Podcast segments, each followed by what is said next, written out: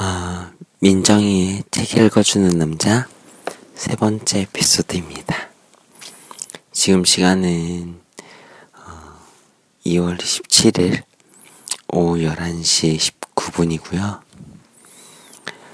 어, 쌤이 페데리카의 묘지 앞에서 했던 고백이 어떤 것일까 저도 매우 궁금한데 읽다 보면 답이 나오지 않을까라는 생각에 빠르게 읽어보도록 하겠습니다. 제3장 누군가의 목숨을 구한다는 것, 그건 사랑에 빠지는 것과 같아. 그것보다 더 좋은 말간 없지.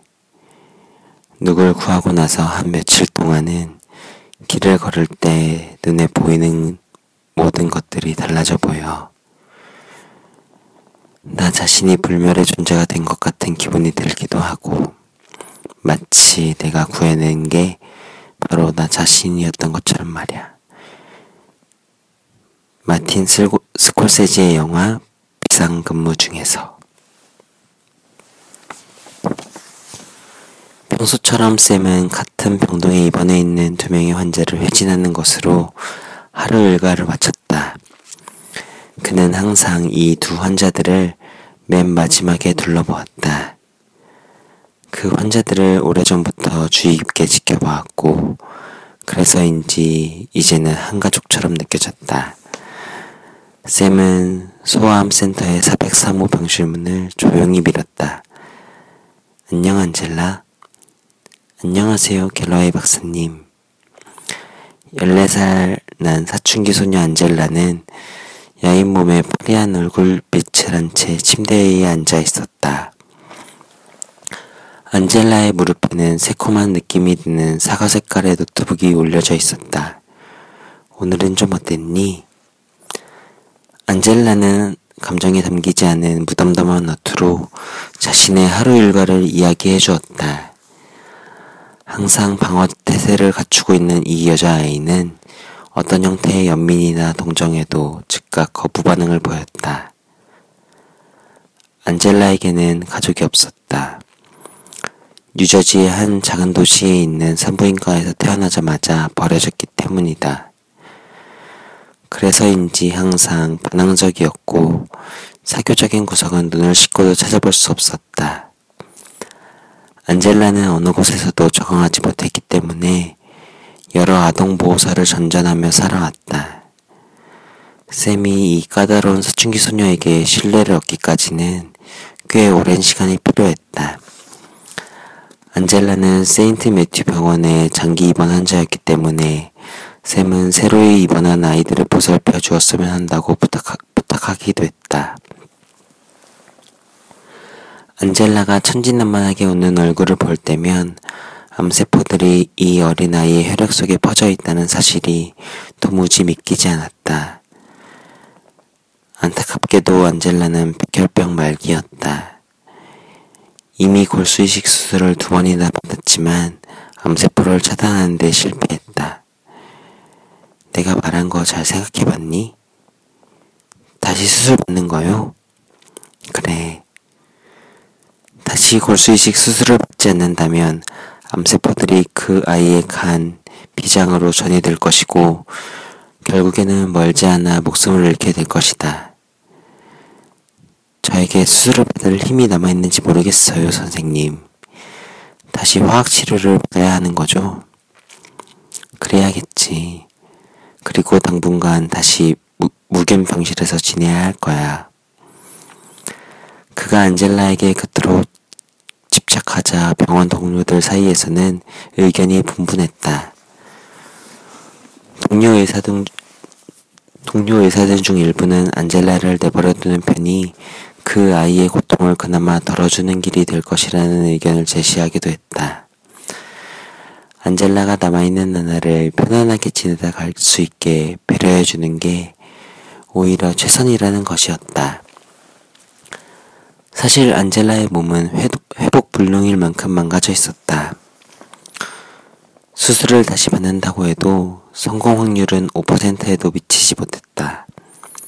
하지만 샘은 결코 포기하지 않았고 안젤라가 죽는다는 건 생각조차 할 수 없었다. 확률이 100만 분의 1밖에 안 된다 하더라도 난 너를 절대 포기할 수 없어. 쌤은 그렇게 생각했다. 좀 더 생각해 볼게요, 선생님. 그래, 천천히 생각해 보거라. 결정은 내가 내려야 하니까. 안젤라는 용기 있는 아이였다. 그러나 상처가 많은 아이였기에 늘 세심한 배려가 필요했다. 쌤이 차트에 서명하고 병실을 나가려 할 때 안젤라가 그를 불러 세웠다. 잠깐만요, 선생님. 그래, 무슨 일이니? 안젤라가 마우스를 몇 번 클릭하더니 프린터를 작동시켰다.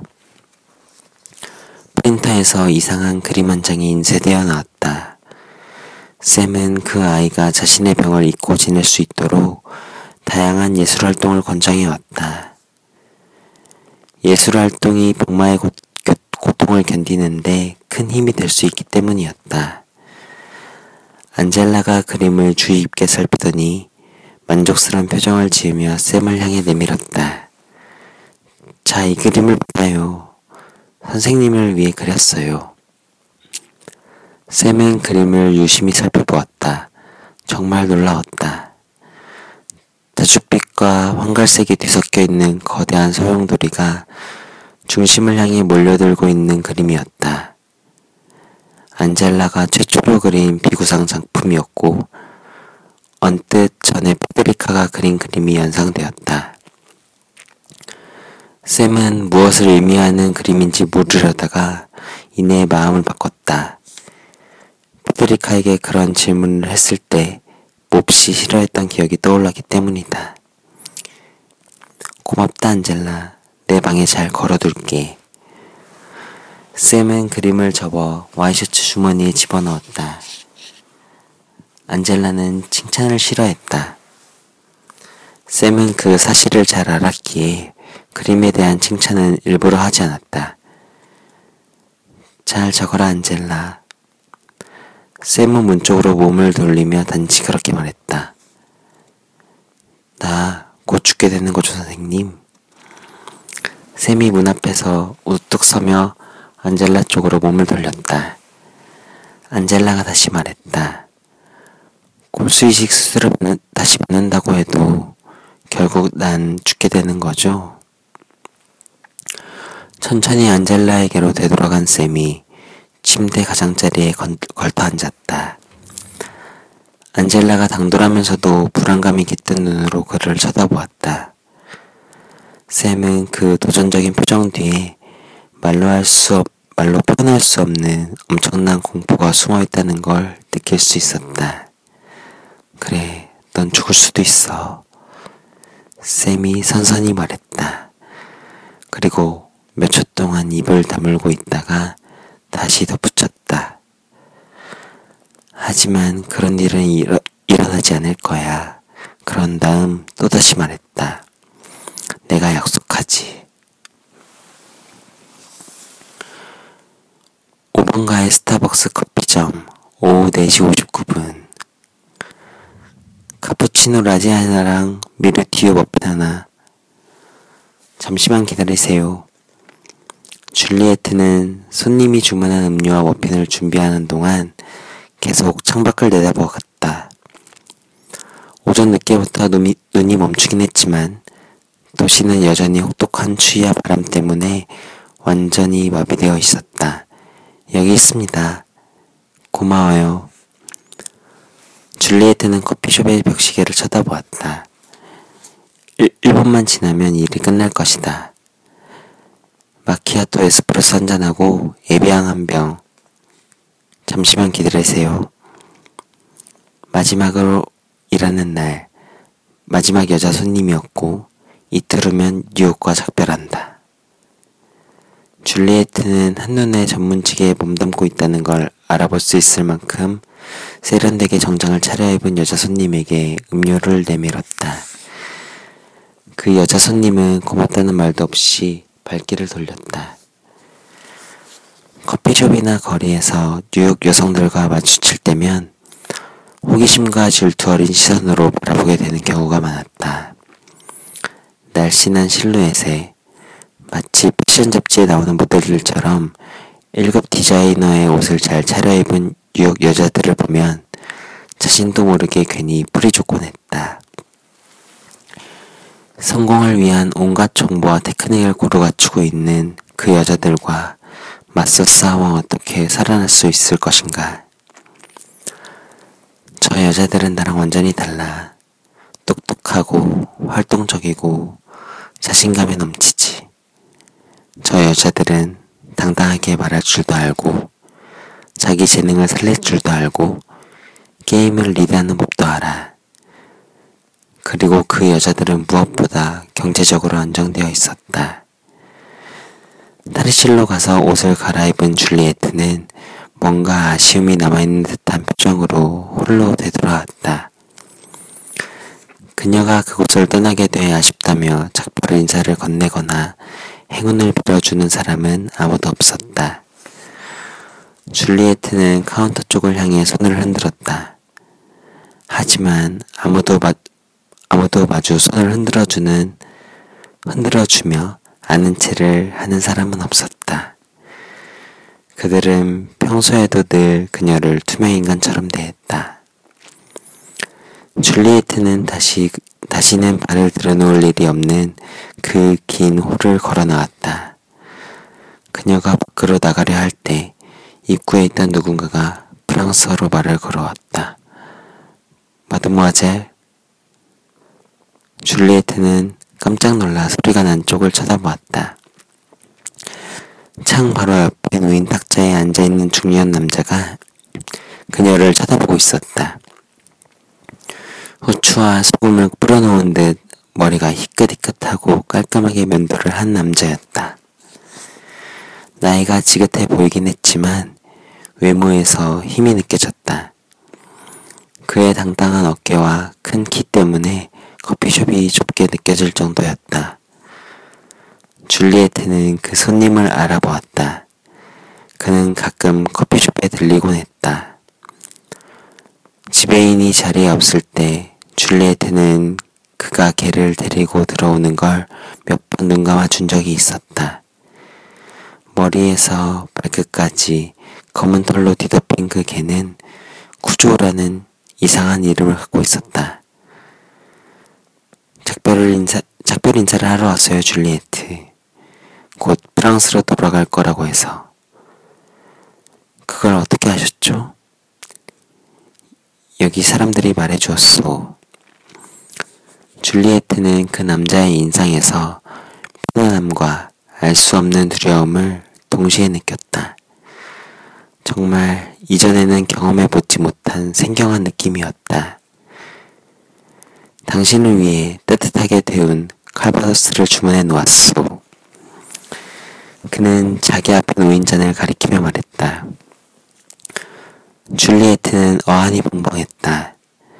그 남자는 마치 잘 알고 있는 사이처럼 대했지만 사실 간단한 인사말 말고는 길게 이야기를 나눠본 적이 단 한 번도 없었기 때문이다. 줄리에트는 그 남자 앞에 있는 자신이 마치 펼쳐놓은 일기장 같다는 느낌이 들었다. 잠깐 앉아요. 그가 말했다. 줄리에트는 주저하면서 그의 눈을 쳐다보았다. 그 어떤 저기도 느껴지지 않는 눈이었다. 깊은 연민과 짙 은 피로감이 뒤섞여 있었고 규정하기 어려운 어떤 강렬한 열정을 담고 있는 눈이었다. 마침내 줄리에트는 그 남자의 맞은편에 앉아 칼바도스 잔을 손으로 잡았다.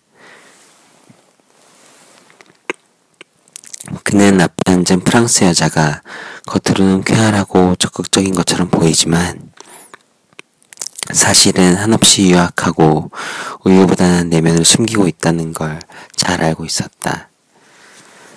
그녀에게 무례하게 굴고 싶진 않았지만 그에게는 시간이 별로 없었다. 그의 인생은 복잡했다. 그래, 그의 하루는 길고 그가 하는 일이 늘 즐겁지만은 않았다. 그는 단도직입적으로 본론을 꺼냈다. 당신 인생은 실패한 게 아니오. 그게 무슨 뜻이죠? 왜 저한테 그런 말을 하는 거죠? 매일 아침 당신이 거울 앞에서 지겹도록 그 말을 되풀이하고 있으니까. 소스라치게 놀란 줄리에트는 의자에 앉아있다는 사실도 잊은 채 뒤로 한 발짝 물러나려는 동작을 취했다. 어떻게 그걸 알죠? 그러나 그 남자는 그녀가 말을 계속하게 내버려 두지 않았다. 이 도시는 아주 냉혹하오. 그가 말했다. 그건 줄리에트도 시인했다. 그건 사실이죠. 이곳 사람들은 누구나 타인의 삶 따위는 신경 쓰지 않고 자기 자리를 지키기 위해 앞만 보고 달려, 달려가고 있으니까. 서로를 짓밟으면서. 하지만 그들 역시 고독한 건 마찬가지겠죠. 바로 그거요. 그가 두 팔을 벌리며 대답했다. 세상은 우리가 원하지, 원하는 방향으로 가고 있지 않아요. 좋은 사람들이 행복을 누릴 수 있는 세상. 남자는 잠시 말을 끊고 몇 줄을 흘려보냈다. 하지만 줄리에트, 당신은 정말 좋은 사람이오. 언젠가 당신이 돈이 모자란 손님에게 두말 없이 원하는 차를 주는 걸 본 적이 있어. 모자라는 돈은 당신이 채워 넣어야 한다는 사실을 알고 있으면서도. 그게 뭐 대수로운 일인가요? 줄리에트가 어깨를 으쓱했다. 물론 그렇게 생각할 수도 있지만 분명 쉽지 않은 일이오. 이 세상에서 중요하지 않은 일은 아무것도 없습니다. 하지만 사람들은 자기가 한 행동이 어떤 결과를 낳게 될지 모를 때가 많아요. 왜 저한테 그런 말을 하죠? 당신이 출발하기 전에 그걸 깨달아야만 하니까. 프랑스로 돌아가기 전에 말인가요? 자기 자신을 사랑하시오, 줄리에트. 그가 질문에는 대답도 하지 않고 일어나면서 그렇게 말했다. 잠깐만요. 이유를 분명하게 알 순 없었지만 줄리에트는 방금 회전문을 열고 사라진 그를 붙잡아야 한다는 생각이 들었다. 그녀는 그를 뒤따라 커피숍을 나가려 했다. 그러나 공교롭게도 회전문 근처에 미처 쓸어내지 않은 눈이 얼어붙어 있었고 그녀는 그만 몸의 균형을 잃고 비틀거리다가 때마침 손에 쟁반을 들고 테이블을 찾고 있던 남자 손님의 발을 붙잡고 말았다. 그녀가 붙잡는 바람에 두 사람은 함께 뒤엉켜 넘어졌고 뜨거운 카푸치노를 뒤집어 써야 했다. 뭐라고? 이게 바로 나야. 오드리 헵번의 우아함을 담고 싶어 하면서도 언제나 시궁창에 코를 쳐박고 많은 구제불능. 줄리에트는 수치심 때문에 붉게 달아오, 달아오른 얼굴로 서둘러, 서둘러 일어났다. 남자 손님은 마구 욕설을 퍼부으며 고소하겠다고 으름장을 놓았다. 그는 좀처럼 소란을 멈추지 않았고 그녀는 거듭 머리 숙여 정중하게 사과한 다음 서둘러 커피숍을 빠져나왔다. 도시는 서서히 평소의 광란 상태를 되찾아가고 있었다.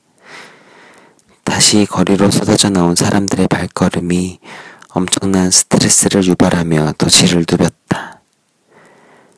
커피숍 바로 앞에서 제설 작업을 하고 있는 차량의 시끄러운 엔진 소리가 거리를 오가는 차들의 소음과 뒤섞여 귀가 몽몽할 정도로 소란스러웠다.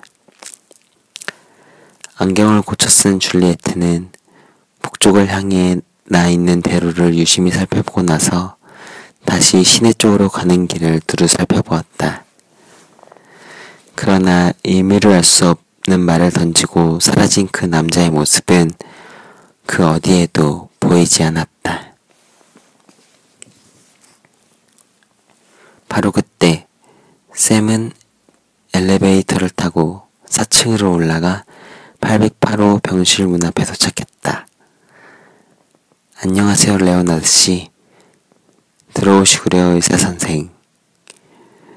샘이 마지막으로 회진하러 온 레오나드 맥퀸은 그가 담당하는 환자는 아니었다. 그 역시 세인트 매튜 병원의 잠기 장기 입원 환자였다.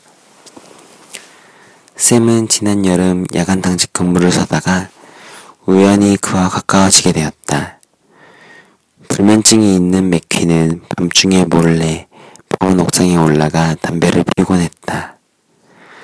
옥상은 병원 관계자 외에는 출입할 수 없는 통제 구역이었고 병원 내에서는 그 누구를 방문하고 흡연은 절대 금물이었다. 더욱이 맥퀴는 폐암 말기 환자였다. 옥상으로 몰래 빠져나와 담배를 피우고 있는 맥퀸을 발견했을 때 샘은 무슨 까닭에서인지 그 노인에게 주의를 줄 수 없었다. 샘은 담배를 피우고 있는 노인 옆에 말없이 앉았고 서늘한 저녁 공기 속에서 이런저런 대화를 나누었다. 그 일이 있은 후 샘은 매일 그의 건강 상태를 확인하기 위해 병실을 찾았고 두 사람은 허물없이 이야기를 주고받을 만큼 친밀한 관계가 되었다. 오늘은 좀, 기분이 좀 어떠세요? 어 이 젊은 의사 양반 뭘 몰라도 한참 모르는군. 죽음의 문턱에 다다른 절, 늙은이에게 기분 따위를 무어, 물어 못해, 못했으려고 설사 말한다 해도 자네 같은 젊은 사람이 그 기분을 이해할 수 있겠나? 침대에서 비스듬히 몸을 일으킨 맥퀸이 다소 장난스럽게 말했다. 병세가 그 정도로 심각한 단계는 아니니까 너무 걱정 마세요. 말을 돌릴 필요는 없어. 내 몸은 누구보다 내가 잘 아니까. 이제 내 인생 끝났어. 그 말이 미처 끝나기도 전에 맥퀴는 자신의 건강 상태가 어떤지 각인시켜주기라도 하듯 고통스러운 기침을 한동안 계속했다. 샘은 그를 휠체어에 앉힌 다음 창가로 밀고 갔다. 기침이 가라앉은 맥키는 마치 최면에 걸린 사람처럼 아래쪽에 펼쳐져 있는 도시를 멍하니 내려다보고 있었다. 세인트 매튜 병원은 이스트리버 강변 근처에 위치해 있었다. 그런 까닭에 대리석과 유리, 그리고 강철로 이루어진 유엔 본부 건물의 우뚝 솟은 모습이 아주 가까이에서 바라다 보였다. 의사 선생, 아직, 아직도 독신이신가? 아직 홀업이냐고 물으셔야죠. 그 둘의 의미는 결코 같지 않아요. 자네의 문제가 뭔지 스스로 잘 알고 있겠지? 아침마다 불끈불끈 치솟는 그놈이 문제야. 그놈이 원하는 대로 해주게. 그러면 그 우중충한 표정이 얼굴에서 싹 사라지게 될 거야. 자네 나이에 오랫동안 파이프를 방치해 두는 건 바람직하지 않아. 내가 무슨 말을 하려는지 알겠지? 쌤은 피식 웃어 넘길 수밖에 없었다. 그야 뭐 애써 설명해 주시 않아도 알 것 같은데요. 내 말은 새겨 듣는 게 좋아. 지금 자네에게는 절대적으로 여자가 필요해. 쌤은 가느다란 한숨을 내쉬었다. 글쎄요, 잘 모르겠는데요. 페데리카에 대한 기억, 미퀸이 그가 말을 계속하도록 내버려 두지 않았다. 내가 자네에 대해 존경심과 우정을 바라겠네. 이제 페데리카 얘기는 지긋지긋하니까 그만하게. 난 결혼을 세 번 했고, 그러기에 장담할 수 있지. 자, 자네가 단 한 번이라도 누군가를 진정으로 사랑해본 경험이 있다면 그것만으로도 또 다른 사랑을 시작할 수 있는 자격을 충분히 갖춘 거라네. 정말 그럴까요? 맥퀴는 창 아래로 넓게 펼쳐져 있는 도시를 가리켰다. 맨해튼 거리를 오가는 수백만 명이나 되는 사람들 가운데 자네가 페데리카만큼 사랑할 수 있는 여자가 정말 한 사람도 없다고 생각하나? 물론 그렇지는 않겠지만 저에게는 그리 쉽고 간단한 문제가 아닙니다, 레오나드 씨. 문제를 복잡하게 만드는 건 바로 자네 자신이야. 이보게, 내가 아직 자네 나이이고 건강에 자신이 있다면 매일 저녁 나 같은 늙은이와 노닥거리느라 시간을 허비하진 않겠어. 그렇다면 이만 가봐야겠군요, 레오나드 씨. 잠깐, 자네에게 전해줄 게 있어. 맥퀴는 주머니를 뒤지더니 작은 열쇠 꾸, 꾸러미를 꺼내 내밀었다. 언제 마음이 내킬 때내 별장에 한번 다녀오게. 내 별장 창고에는 고급 포도주가 잔뜩 쌓여 있지. 어리석게도 난 그 포도주들을 때가 되면 원 없이 즐길 생각으로 차곡차곡 모아두었어. 그런데 지금 내 꼴을 좀 보게나. 맥퀴는 몇초 동안 말을 멈추었다가 마치 자기 자신을 꾸짖듯이 중얼거렸다. 어리석었어. 어리석었지. 사람은 내일 당장 어떻게 될지 알 수 없는 존재라는 걸 미처 깨닫지 못한 거야. 고맙지만 이 열쇠는 받을 수 없어요, 레오나드 씨. 바보 같은 소리. 거기 쌓아둔 포도주들은 자네가 마셔본 포도주, 포도주와는 달라. 맥퀸이 화가 난 표정으로 버럭 소리를 질렀다. 자네는 상상조차 할 수 없을 만큼 엄청나게 비싼 포도주란 말일세. 자네가 즐겨 마시는 캘리포니아산 포도주와는 비교할 수 없지. 제발 내 별장을 찾아가 마음껏 포도주를 맛보길 바라네. 다른 건 다 필요 없고 내 건강을 위해 건배나 한번 해주게. 그것으로 난 만족할 테니까. 이건 절대로 빈말이 아니라네. 난 지금 아주 진지하단 말일세. 그러겠다고 약속해 주겠나? 약속하죠. 샘이 미소를 지으며 대답했다. 맥퀸이 열쇠 꾸러미를 공중으로 던졌고 샘이 재빨리 낚아챘다. 그럼 좋은 시간 보내세요, 레오나드 씨. 자네도 즐거운 시간 보내게, 샘. 샘은 병실을 나서며 레오나드가 했던 말을 다시 생각해 보았다. 죽음의 문턱에 다다른 사람의 기분을 자네가 이해할 수 있겠나? 여기까지 세 번째 에피소드였습니다.